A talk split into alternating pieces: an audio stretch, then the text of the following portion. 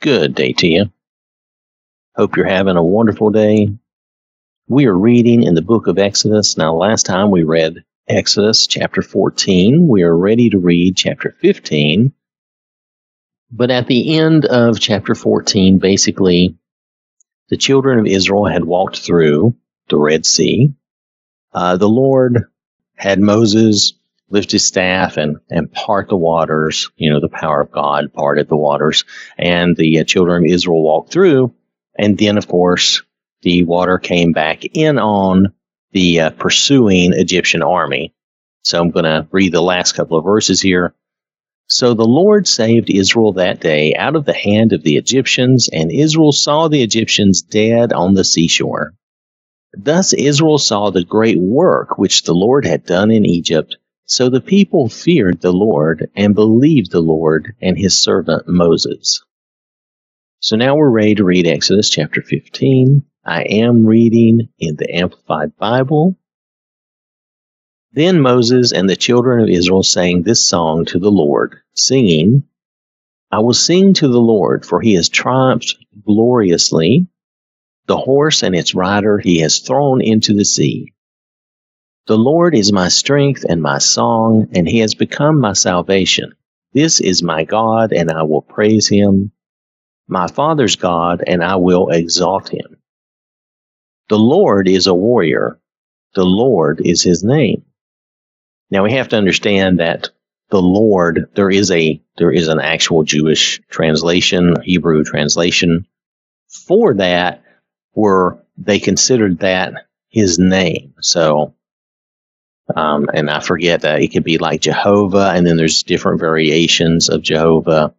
And I don't want to try to get into all that like I know what I'm talking about because while I know of these things, I'm not one of those scholars that really know all the little details of those translated names, okay? Pharaoh's chariots and his army he has thrown into the sea. His chosen captains are drowned in the Red Sea. The deep water covers them. Clad in armor, they sank into the depths like a stone. Your right hand, O Lord, is glorious in power. Your right hand, O Lord, shatters the enemy. In the greatness of your majesty, you overthrow and annihilate those adversaries who rise in rebellion against you. You send out your fury, and it consumes them like chaff. With the blast of your nostrils, the waters piled up. The flowing waters stood up like a mound. The deeps were congealed in the heart of the sea. The enemy said, I will pursue, I will overtake, I will divide the spoil. My heart shall be satisfied against them. I will draw my sword, my hand shall dispossess them and drive them out. You blew with your wind, the sea covered them.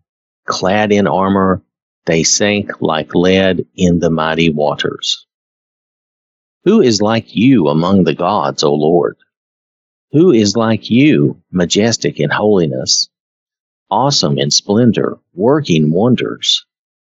You stretched out your right hand. The sea swallowed them. You, in your loving kindness and goodness, have led the people whom you have redeemed. In your strength, you have guided them with care to your holy habitation. The peoples have heard about you. They tremble. Anguish and fear has gripped the inhabitants of Philistia. Then the tribal chiefs of Edom were dismayed and horrified. The mighty leaders of Moab, trembling, grips them. All the inhabitants of Canaan have melted away in despair. Terror and dread fall on them because of the greatness of your arm they are as still as a stone. Until your people pass by and into Canaan, O Lord, until the people pass by whom you have purchased. You will bring them into the land of promise and plant them on the mountain, Mount Moriah in Jerusalem, of your inheritance. The place, O Lord, you have made for your dwelling among them, the sanctuary, O Lord, which your hands have established. The Lord shall reign to eternity and beyond. For the horses of Pharaoh went with his war chariots and his charioteers into the sea. And the Lord brought back the waters of the sea on them, but the sons of Israel walked on dry land in the middle of the sea. Then Miriam the prophetess, the sister of Aaron and Moses, took a timbrel in her hand, and all the women followed her with timbrels and dancing. Now, timbrels are like tambourines. These could be smaller than tambourines or, you know, maybe the same size. I'm not sure of what style or form these would have taken, but basically like a tambourine, a small musical drum type instrument is what this would be. Now, notice they are not struck dead. Notice that there's nothing wrong with this. Um, they use this just as, you know, uh, it says in the New Testament to do all unto the Lord. They use this as a form and a way of praising God. And notice that there's nothing wrong with it. Miriam answered them, Sing to the Lord, for he has triumphed gloriously and is highly exalted. The horse and its rider he has hurled into the sea. Then Moses led Israel from the Red Sea and they went into the wilderness of Shur. They went a distance of three days, about 33 miles, in the wilderness and found no water. Then they came to Marah, but they could not drink its waters because they were bitter, and therefore it was named Marah, which means bitter. And by bitter, they think the waters may have just had a high salt content like the Dead Sea so they couldn't drink it. That was that was the idea. The people grew discontented and grumbled at Moses, saying, What are we going to drink? Then he cried to the Lord for help, and the Lord showed him a tree, a branch of which he threw into the waters, and the waters became sweet. There the Lord made a statute and an ordinance for them, and there he tested them, saying, if you will diligently listen and pay attention to the voice of the Lord your God, and do what is right in his sight, and listen to his commandments, and keep foremost in your thoughts and actively obey all his precepts and statutes, then I will not put on you any of the diseases which I have put on the Egyptians. For I am the Lord who heals you. Then the children of Israel came to Elim where there were 12 springs of water and 70 date palms, and they camped there beside the waters.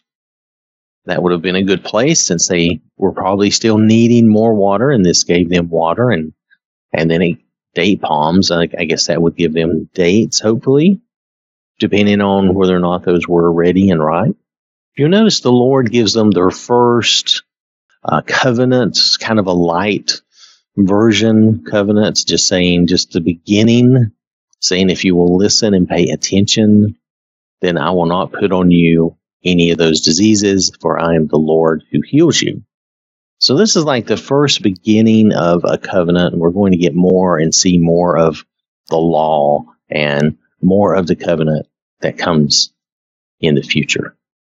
So that is Exodus chapter 15. I want to thank you for listening. Hope you have a wonderful day. May God bless you and keep you safe. And remember, God loves you.